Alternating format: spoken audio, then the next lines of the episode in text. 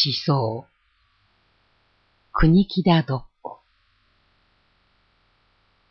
丘の白雲。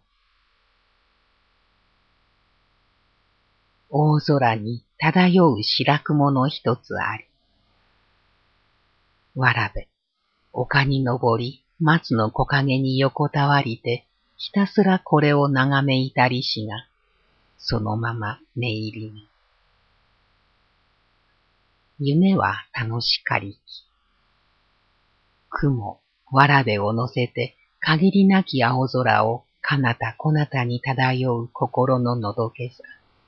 わらべはしみじみ嬉しく思い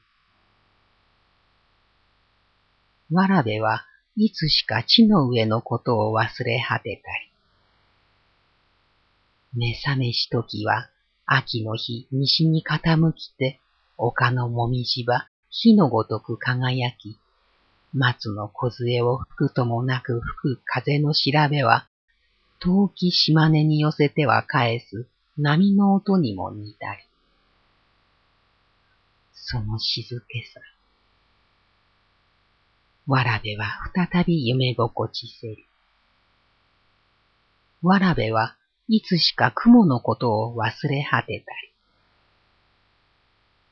この後、わらべも浮き子と刺激世の人となり、様々のこと、顔悩ましけり。その折々、思い起こして涙催すは、かの丘の白雲、かの秋の日の丘なりき。二人の旅人。雪深き三山の人気途絶えし道を旅人一人行きに。雪、いよいよ深く、道ますます危うく、寒気耐え難くなりて、ついに倒れん。その時、また一人の旅人来たり合わし、この様を見て驚き、助けを起こして薬など与えしかば、先の旅人、この恩、いずれの時か報ゆべき。身を終わるまで忘れじと言いて、情け深き人の手を取りぬ。後の旅人は、微笑みて何事も言わざりき。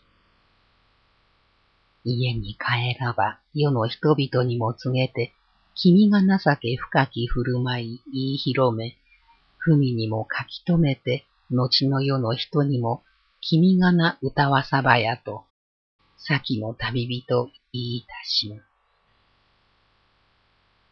情け深き人は、微笑みて何事も言わざりき。かくて、この二人は連れ立ちて道を急ぎ道はいよいよ危うく、雪はますます深し。一人つまずき、一人穴やと叫びてその手を取り、二人は底知れぬ谷に落ちうせたり。先週晩子、ついにこの二人が行方を知るものなく、まして一人の旅人が情けの光をや。修道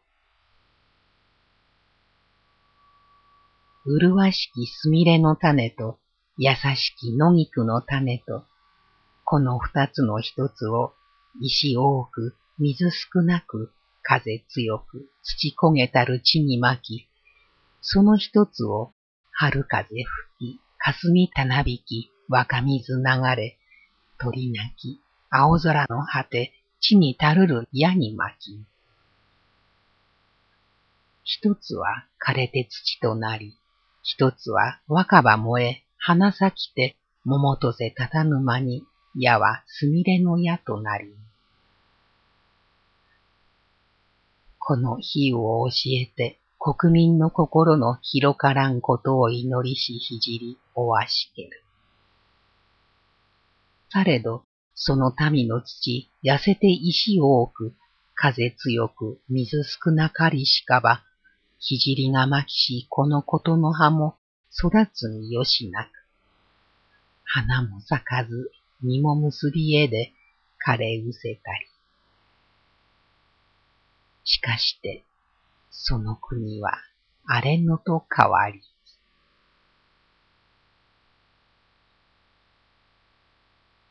路傍の梅。乙女あり。友が巧みて梅の実を食べしにあまりにうまかりしかば、その種を持ち帰り、我が家の垣根に梅を来たり。乙女は旅人が立ち寄る小さき茶屋の娘なり。年経てその家倒れ、家ありしあたりは草深き矢と変わり。されど、路傍なる梅の老いぎの実は、ますます栄えて、年々花咲き、うまき実を結べば、道行く旅人らはちぎりて食い、その乾きし喉を潤しけり。されど、誰ありて、この梅をここにまきし乙女の、この世にありしやいなやを知らず。明治31年4月。